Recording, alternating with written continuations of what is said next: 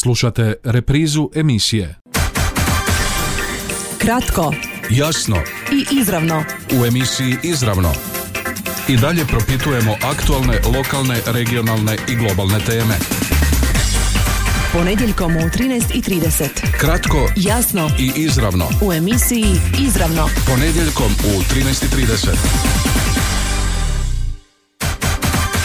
Dobar vam dan poštovani slušatelji. Što misli o položaju žena u hrvatskom društvu? Jesu li se izborile za ravnopravni status? Što to podrazumijeva? Kako je javno djelovati u manjim sredinama? Koliko su žene zainteresirane za javni angažman? Zašto ih nema više?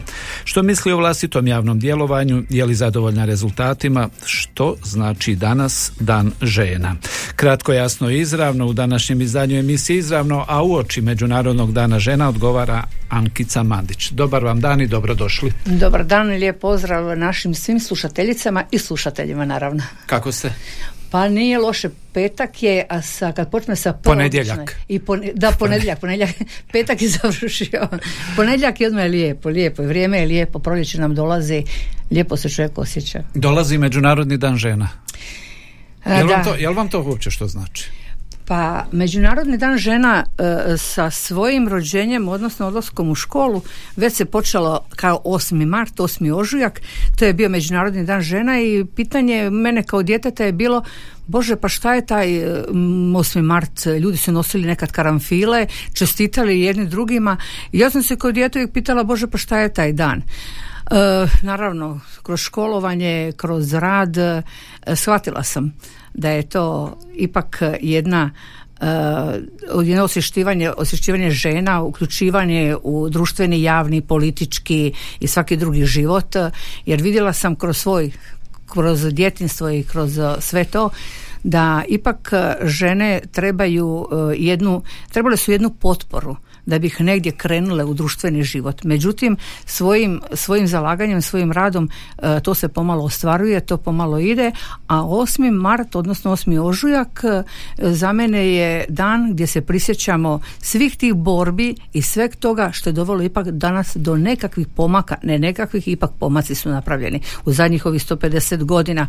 Kad gledamo od e, borbe Marije Juri Zagorke za ženska prava žena koja je bila spisateljica, književnica, novinarka koja je morala e, pisati pod e, drugim imenom, ne pod e, imenom Marije Juri Zagorka, jer žene nisu smjele pisati, nosila je hlače da bi se pokazala kao muško, jer prekrivala se, jedno vrijeme se čak i prekrivala kao, kao muškarac. Gledajte, to je sad tek 150 godina. 150 godina nije veliki period. U tom, a šta mislite što je bilo prije sa ženama?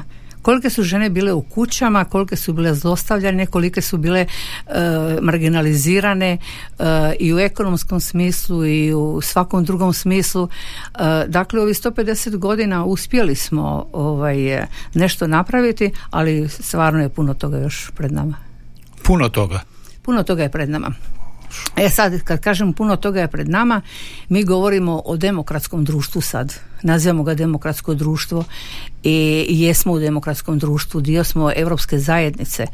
Ali žena nije svjesna e, toga da njen glas e, koji nije do prije nekih stotinja godina vrijedio ništa, nije ga ni bilo, da sa svojim glasom može mijenjati politike, da sa svojim načinom rada može mijenjati društvo, može mijenjati ekonomije, može, može djelovati na puno toga. Dakle, puno je toga pred nama. Kako biste u najkraćim crtama okarakterizirali aktualni položaj žena u Hrvatskoj? Evo, u zadnjih e, nekoliko, godinu dvije usudim se reći, počeli su se otvarati još neke druge teme, tendencije, čak kažu, citirat ću jedno istraživanje profesorice Smiljane Lajna Novosel, društveni položaj žena u Republici Hrvatskoj, žena i obitelj 1999. 2016. kaže otprilike ovako, zapravo percepcija mladih obrazovanih ispitanika o promjenama uloga žena i muškaraca u Hrvatskoj, dakle od 1999. do 2016. ukazuje na visok stupanj postignute egalitarnosti sferu javnosti, odnosno izvan doma. U privatnoj sferi, u domu, postoji stagnacija, čak pogoršanje ženinog položaja u obitelji, nalazi govore o vraćanju patrijarhalnih modela rodnih uloga. To je statistika. A statistika je neumoljiva. Mislim, govori to što je. E, mi kao žene, ja ću govoriti iz ženske perspektive. E, Zato ste i pozvani. Tako je. Iz ženske perspektive. E, koliko se u kući svojoj, sad tu smo govorili baš o, o javnom životu i o privatnom životu. U svom domu koliko se izborimo za ravnopravnost, a to je da ja mogu izići iz kuće, idem djelovati politički, idem iz kuće, idem u sport, idem bilo gdje, a naravno da neću ja otići samo ću otići. Naravno da je to dogovor, dogovor obitelji, odnosno muža, djece s kim živim, e, ko na koju stranu ide, ko kuda ide. E sad, to je stvar dogovora i to je stvar e, da nema zabrana i nisam za nikakve zabrane ali taj život koji zahtjeva kuća, jedna obitelj, zahtjeva i prehranice, zahtjeva i odjevace i obučce, spremiti i odraditi kuću i skuhati ručak i sve to. E, to je isto sada stvar dogovora kako će e, jedna obitelj funkcionirati. Ja konkretno već imam dosta godina i navikla sam ovaj, taj dio samostalno raditi. Ali naravno da uz potporu muža neke poslove i ne mogu sama. Uz potporu muža i, i dok je bila šira obitelj, naravno da ću i s njima to napraviti. Dakle, mislim da je ako nema se problema, ako nema nekih srema kao što je alkoholizam, kao što je nasilje, kao što je to, onda mislim da E, obitelj uz dobar dogovor može postići puno toga. Naravno da društvo mora stvarati okvire za to, a to je da ljudi rade, ljudi rade jedno i drugo, da će djecu moraju odvesti negdje, djecu mora neko pričuvati, uh, razviti mrežu dječjih vrtića i, i, i, i smještaja od jaslica pa do, do škole. I naravno i poslije škole da se imaju djeca gdje ostati jer ljudi rade. I ovoga, a, e, taj posao koji mi obavljamo profesionalno i posao kod kuće je velikim dijelom pao na ženu ali kažem, ali uz dobar dogovor sa suprugom mora se to riješiti. Ne mora baš pola pola, ali tu negdje. Je li naše društvo stvorilo pravi okvir za ono što se zove ravnopravnost žene?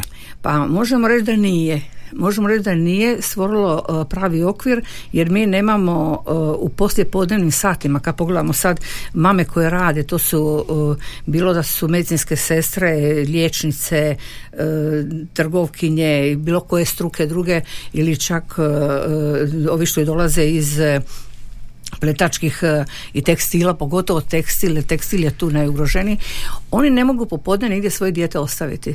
Oni ne mogu otići na posao bezbrižno a, ako, ako jedno od roditelja nije kod kuće ili ako nemaju potporu šire obitelji ili ako nekog ne plate plus. Dakle, društvo nije stvorilo e, vrtiće i, i dodatna, dodatne ustanove da bi bili sigurni i da bi se rasteretili roditelji, odnosno da bi se rasteretile žene. A pravni okvir? Pravni okvir se popravlja. Kažu imamo Istanbulsku konvenciju, time je sve riješeno zapravo kada je u pitanju. Pa mi, Malo se šali. Da, da, da, da, Mi moramo u pravnom okviru imati provedbu dobru, moramo imati dobru zaštitu. Pravni okvir nije tako loš, pravni okvir se dosta dobro stvorio, ali sad je sve stvar pojedinca. Gdje su onda problemi? problemi su u tome što je to proces koji, e, koji ne možemo reći mi smo završili proces donošenjem Istanbulske konvencije. Ne možemo reći tu je završio proces. Ne, proces ide dalje. Treba ga primjenjivati, treba ga usavršavati, treba nas osještivati, treba se žene osnaživati. Dakle, e, sve je u edukaciji, u razgovoru. A tko to treba raditi, gospođo Mandić? Pa, naravno da treba, e, da treba zajednica u, u kojoj živimo. A zajednica u kojoj živimo to je prije svega država koja stvara okvire na razini razini, na razini e, donošenja zakona i ovo, a naravno da dolje kad se spušta prema lokalnoj zajednici, da mora i lokalna zajednica pomoći u svemu tome. A kad mi govorimo sad o lokalnoj zajednici, e sad to je baš onako, svaka lokalna zajednica ima, e, ima te probleme koje mora rješavati, kažem, od vrtića do staračkih domova, dobre, staračke domove, to osnivač je županija, ali to je lokalna zajednica.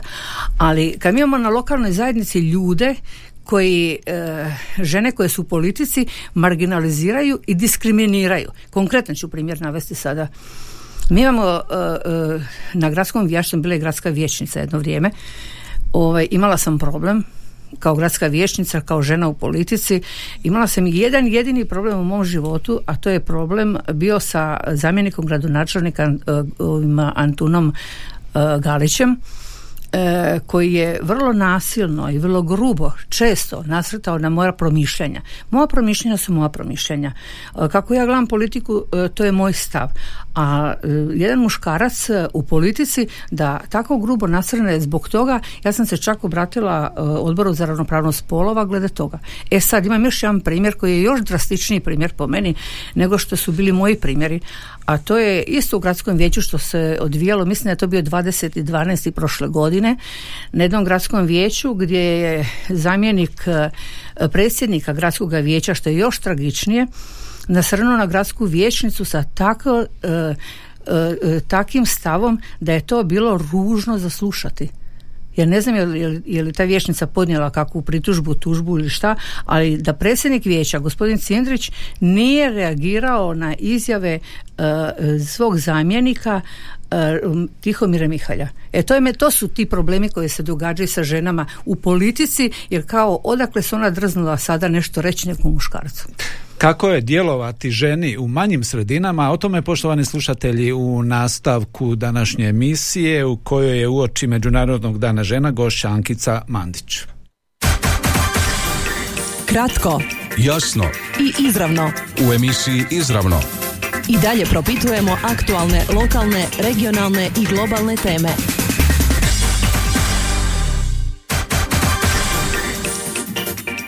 Kao što rekoh, poštovani slušatelji uoči Međunarodnog dana žena, pokušavamo doznati što misli naša gošća o položaju žena u hrvatskom društvu, jesu li se izborile za ravnopravni status, što to podrazumijeva i ono što nas posebno zanima, kako je javno djelovati u manjim sredinama, koliko su žene zainteresirane za javni angažman i zašto ih nema više. Dakle, e, djelovati ženi u manjoj sredini, djelovati ženi u općenito, je li to isto? E, moj uzor u tom političkom životu je e, gospođa doktorica Savka Davčević Kučar. To je žena koja je bila čvrsta, energična, imala je svoj stav. 71. je e, što kažu uranila, a 90. je malo pokasnila. E to je jedino, jedino što je ovoga zaustavilo i mislim da bi Hrvatska išla drugačijim pravcem da se to nije dogodilo. Ali dobro. To je moj uzor u politici, e, dakle Savka. E, na lokalnoj razini e, pa čekajte, nije to da je teško djelovati, nego morate imati svoj stav šta vi želite od politike i koje teme vi namećete, koje teme se trebaju okrenuti. Ali čekajte, zašto vežete samo javno djelovanje isključivo uz politiku? I pa, politika nije nužno da, uh, jedino pa, djelatnost uh, koja se javno... Točno. Uh, kroz politiku možete učiniti... Ili je to možda najosjetljivije ili vama najzanimljivije? Pa osjetljivo je i zanimljivo je, ali evo sad, ajde navešću onda sada sport. U sportu vodim gradsku ligu, gradsku ligu rekreativki Kuglašica već 21 godinu. I kroz tu ligu prođe sad konkretno ove godine negdje oko 150-160 žena. Nije malo žena. I zamislite vi, e, mi djelujemo kroz, e, radimo kroz, znači udruga je koja ide preko ovoga, preko e, grada Đakova i nas je osam ekipa, sad je toliko žena. prošle godine imali smo 20 godina financiranja jel, gradsko, a mada same sebe financiramo u 70%, ali ovaj dio je bio, bio iz grada.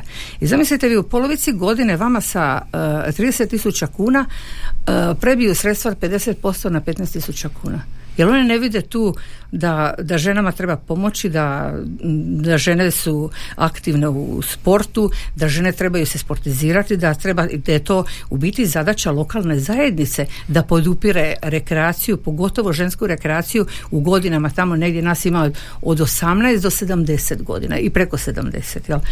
I i to je taj problem. I onda kroz politiku morate reagirati da bi došli do tih nekakvih novaca ili na nekakav drugačiji način se financirali, ali samo radi toga da bi opstali jer je to interes e, žena da se nađu na jednom mjestu i da podijele nekakve i sportske i svoje nekakve probleme i svoje nekakve vizije i svoje nek- i ono sve što se događa uz to, jel? Evo, to je taj problem sa, sa lokalnom zajednicom. Koliko vi djelujete javno već? Pa evo demokratskih promjena sam pratila, ovaj, pratila sve to, ali sam negdje, pa dobro kad sam počela raditi jer, e, kao mladi službenik u poreznoj upravi 80. godine, te godine sam tamo došla i ovoga i predlaže me za predsjednicu radničkog savjeta je tada bio. O Bože, šta sa to? I tako je to krenulo i tako je to ostalo pomalo, pomalo u sindikatu, pa onda u radničkom savjetu, pa preko toga onda... Ali kad je, kad je bio klik, kad, je, kad se osjetili potrebu, potrebu izići zapravo u ovoj, u ovaj javni prostor? Pa e, dolaskom demokratskih promjena vidjela sam da su žene su onda, e, e, ako se sjećate, u ratno doba djelovale ono bedem ljubavi je bio. I kroz taj bedem ljubavi i poslije toga kroz rad vidjela sam da ima malo žena u politici. Strašno malo žena. Bilo je njih par, koliko se sjećam, predsjednica ni jedna nije bila političke stranke. Ne sjećam se ni predsjednice sindikata, da je bila koja predsjednica čak ni sindikata. Malo žena je bilo na bilo kojim pozicijama. E, mada je žena je bilo puno, kad pogledate u prosvjeti ih ima puno, ali uvijek je direktor, e, uvijek je ravnatelj, e, ravnatelj je muško. I kroz te nekakve, kroz te nekakve sfere sam krenula u politiku. Je li se od tada što promijenilo? Pa borba traje. borba traje. Pa promijenilo se toliko što mi u, Jel ima više žena sada? Gledajte, što mi u Đakovu sad imamo šta se mijenja. Mijenja se e, to da na dobrim temeljima, sad ću govoriti o Hrvatskoj narodnoj stranici, liberalnim demokratima. Dobro, nemojmo baš vezati ovo da, u, samo vežem, uz HNS. Vežem, vežem to zato što imamo predsjednicu ženu. Mi u, u kad pogledate sad ko je predsjednica od ajmo sad od domovinskog pokreta u Đakovu ili od eh, HDZ-a. U HDZ-u nikad nije bilo žene predsjednice. U SDP-u mislim da isto nije bilo nikad žene predsjednice, a svi su demokratske stranke. E u HNS imamo, mene to veseli. A zašto je to tako, što mislite? Pa zato što eh, naravno da muškarci imaju malo više vremena za to javno djelovanje, podupiremo ih tako u obiteljima, a m, takve su društvene prilike prilike u društvu su nam takve da su muškarci na, na, na nekakvim predsjedničkim mjestima, vodećim mjestima i ovoga i tako. Tako smo stvorili okruženje. ja nisam, za te, ja nisam za te kvote, znate kad kažu sada kvote, ajmo kvota žena ima 52% u društvu, a 48% muškaraca. Po tim kvotama mi bilo puno više žena na rukovodećim mjestima. Ali nisam za kvote jer neka dođe e, e, do izražaja kvaliteta i neka idu kvalitetniji ljudi, neka idu ljudi koji više promišljaju i bolje promišljaju. Ali mi žene moramo e, srazmjerno čak i ovome postotku osnaživati da se što više uključuju u taj javni život. Non stop ste prisutni u društvenom životu, među ženama, angažirate ih na različitim područjima, razgovarate li, otvarate li te teme? Evo, kad kažete nekome ili predložite nekoga, neku da se angažira negdje, koji su to razlozi za prihvatiti ili ne prihvatiti točno, neki angažman? Točno, e, i, i puno razgovora ima i e, puno toga svega, ali e, kad čim dobiju djecu, čim se udaju, mlade žene to prihvaćaju. I sad kad idem, dok idu na fakultet ili do školuju se, joj super, baš prihvaćaju to. A čim se udaju dobiju djecu, to je odmah pomalo, pomalo se radi, kako bi rekli u našem narodu rikverc, joj nemam sada vremena, sada baš ne mogu i tako. A to je zbog toga što sam malo prije rekla baš da nije društvo od lokalne zajednice i cijela društvena zajednica nije stvorila te uvjete da bi te žene bile rasterećene tih svojih poslova i svega toga i da bi mogli ovoga Čekaj, mislite li ako sam dobro shvatio da je bilo da je više vrtića, da je bolja taj društveni standard na višoj razini da bi onda bilo i više žena u javnom životu? Tako je, da vi imate sad vrtiće koji, e, koliko djece ne može ići u vrtiću biti, jer moraju čuvati tete ili bake ili mame, a, ovaj, a koliko popodneve, popodnevni e, sastanci ili popodnevna neka djelovanja, to žene ne mogu napraviti, jer vrtić nijedan ne radi vam popodne. Mi, ne, mi nemamo to, taj, taj dio da možemo reći e da žena može ostaviti svoje dijete ili ovoga ili ostavit će svoju stariju osobu ako brine o njoj pa će imati gdje ju odvesti ili tako pa će djelovati javno ali do duše moram priznati, kad se želi, nađe se i načina. Mislim, moramo to i priznati, jel? Ovaj, jer svi smo imali nek, nekak, nekakve obveze. Ja sam imala, primjer, radi svekra koji je bio 30 godina sam i udovac. Nikad se nije primijetilo da imam još jednu stariju osobu koja je bila sama, jer sam to nastojala riješiti, eh, riješiti na, na jedan drugačiji način, ali da bi bila prisutna i ovdje što želim. Koliko se u tom smislu mijenja odnos u društvu mladi, posebno evo mlade žene, djevojke, je li tu primjećujete nekakvu promjenu? Tu ima, jedna, tu ima jedna promjena i kod mladih i starijih i žena i muškaraca i dečki i djevojaka što bi rekli. Zašto? Zato što se ljudi više ne žele baviti ni politikom. U zadnjih eh, jedno desetak godina vam se ljudi, to je postaje pomalo grubo je rečeno, ali pomalo sramotno čak zanimanje. Jer kaže politika je prljava, politika uh, idem samo uh, negdje da bi stvorio sebi nekako radno mjesto, idem uh, u politiku da bi dobio nešto i onda mladi ljudi se tu ne nalaze jer oni imaju svoje poslove, oni traže drugačije, drugačije uvjeti. To u politici ima za desetak godina, koliko god je bio elan nekada, u demokratskim promjenama i poslije toga, gdje su sve političke stranke surađivale, ili sve su to e, političke stranke na, u Republici Hrvatskoj. To su sve naše, naše stranke. To je postalo ovaj, e, pogotovo kod e, ovog što ga nazivamo uhljebljivanjem. Ljudi odlaze u politiku da bi dobili radno mjesto. Kad dobiju radno mjesto, onda vam se oni povuku i kažu ne, ja sam profesionalac. Ovaj, e, za politiku više nema vremena. Ovaj, od kad je krenulo to, pa u krajnjoj liniji u našem Đakovu. Neka su političke stranke e, surađivale. I mi smo jedni drugima išli na skupove čak ja se sjećam HSS-a kad je imao skup jedan veliki u našem domu kulture u Kinu, ja sam čak i vodila moju nečakinju koja je ošla punu kiflu na, na gore na binu. Dakle, išli smo neko drugi. I onda dolazi jedno, jedno veliko zatrovanje u politici gdje e, e, kaže da, da, da, samo ćeš, samo ti se učlani, na primjer u HDZ, jer to je, jer oni su najveća stranka i najviše kadroviraju, kod nas u Đakovu kad vi pogledate u zadnjih pet godina da je koliko je ljudi koliko je ljudi skadrovirano samo politički. Ja priželjkujem... A čekajte, koliko se žene e, prilagođavaju takvoj situaciji koje su, koje su se angažirale u politici i dan danas i pa, ima žena pa na ovaj ili onaj način. Ljudi na nekakav način nastoje riješiti svoju egzistenciju pa čak i na ovaj način da se prodaju. Uh, ja priželjkujem vrijeme. Jesu li žene sklone tome Pa naravno, pa nije niko operiran od toga. ovaj, ja priželjkujem vrijeme kada će e, u politici prevladati pogotovo za ova neka radna mjesta koja treba se e, e, kandidirati za bilo gdje na lokalnoj zajednici ili županiji ili to da, da pobjeđuju ljudi koji imaju reference imaju reference i idemo na to bez ikakve iskaznice članske, bez ikakve stranačke iskaznice i onda će dolaziti do jednog povjerenja u tu državu. Neće biti samo to je država HDZ-a, nego će to biti država svih nas e, građana. To će biti građanska država, a HDZ ili HNS ili SDP je samo politička stranka koja je na tržištu, koja može, kad idu izbori, ko može bolje, više, jače. Mislite li da će doći to vrijeme u Hrvatskoj skoro? Pa bez drastičnih nekakvih promjena mislim Evo imamo, svjedoci smo i sada određenih najava sudskih procesa, istraga gdje su upravo žene glavni akteri. Kako to komentirate?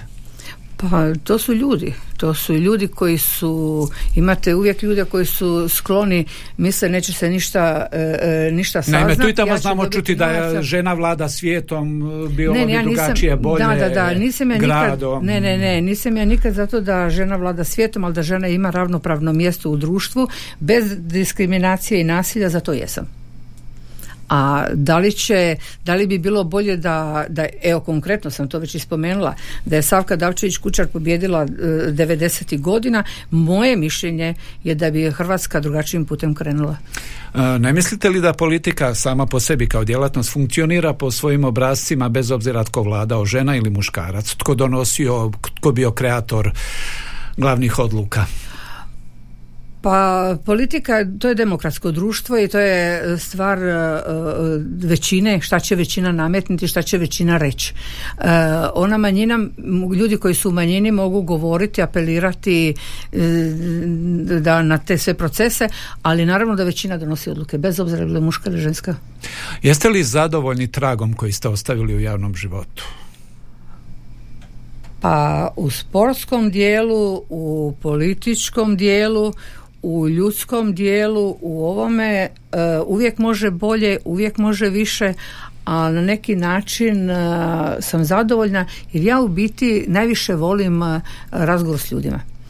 a to je kad iziđem na, u grad i kad imamo neku akciju, bez obzira li to bilo dobro činiti dobro, ili to bila akcija masnova grana, ili to je bila akcija, bilo koja akcija ili humanitarna, to je ono što mene veseli i to je ono što promenjuje. Imate li još ambicija kada je u pitanju to javno djelovanje? Pa, je li to nužno vezano samo uz politiku? Pa Naime, pa većina vas u javnosti vas najčešće i najviše doživljavaju, percipiraju kroz političko djelovanje. Pa ja sam u mom profesionalnom poslu bila službeni, e, službenik porezne uprave, službenica porezne uprave 44 godine.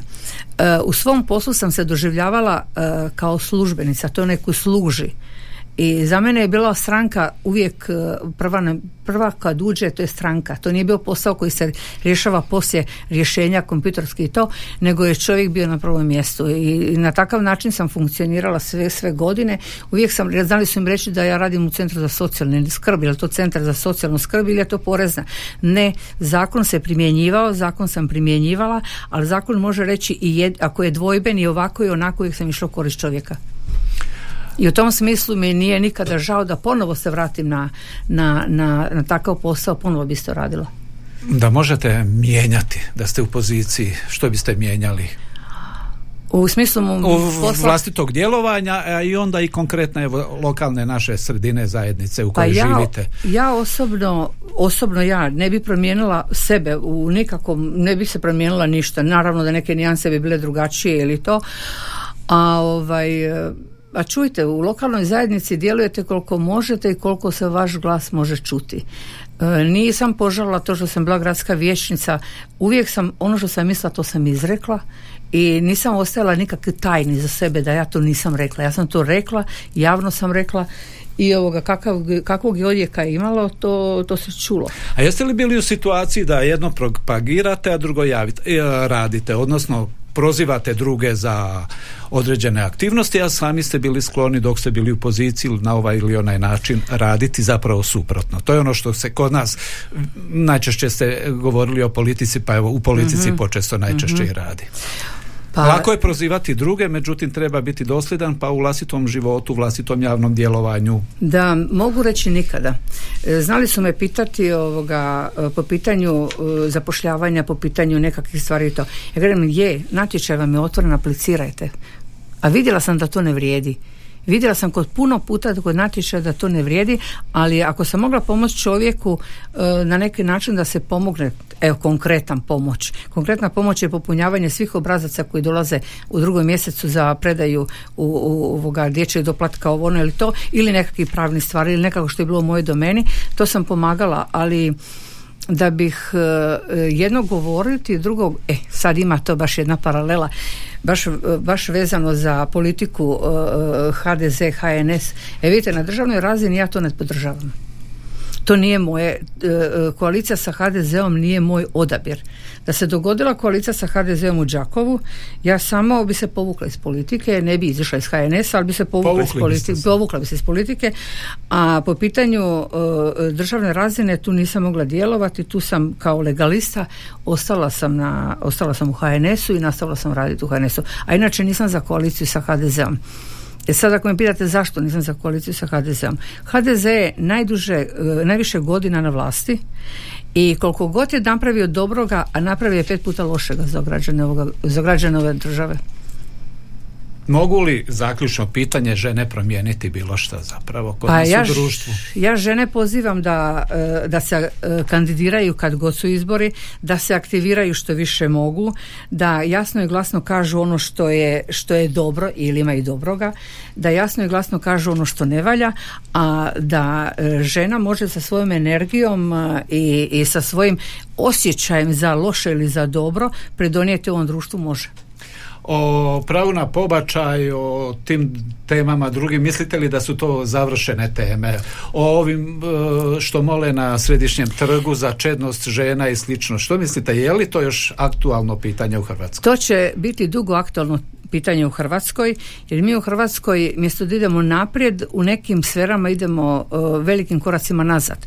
A meni je drago da se naš, e, mislim da je to velečasni, odnosno biskup Radoš oglasio o tom pitanju i rekao što Ali je rekao. poslije korigirao da je krivo citiran. Dobro je, ali meni je, meni je odgovarala, ta, to, mi se, to mi se sviđa i pogotovo kad sad uh, spominjemo i biskupe i crkvu, meni je drago da je i naš sveti otac, papa, rekao ko sam ja da sudim bilo kome, u bilo čemu.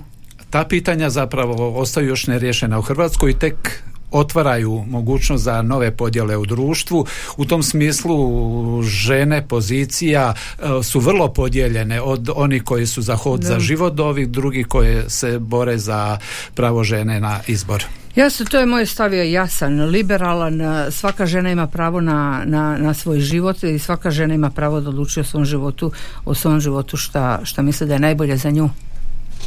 Poštovani slušatelji, u oči Međunarodnog dana žena, gošća današnje emisije izravno bila je naša sugrađanka Ankica Mandić. Hvala vam e, lijepo. Molim lijepo, još pozivam naše sugrađanke e, u srijedu u 9 sati ujutro. Pripremili smo ženska inicijativa HNS-a, odnosno HNS, pripremili smo dar, male darkove za darak za njih, pa neka se pojave na gradskom a, trgu u, ispred katedrale, na Štrosmerovom trgu u biti ispred katedrale. Hvala vam. Kratko, jasno i izravno. U emisiji Izravno i dalje propitujemo aktualne, lokalne, regionalne i globalne teme. Ponedjeljkom u 13.30. Kratko, jasno i izravno. U emisiji Izravno. Ponedjeljkom u 13.30. Ovaj programski sadržaj sufinanciran je sredstvima Fonda za poticanje pluralizma i raznovrsnosti elektroničkih medija. Slušali ste reprizu emisije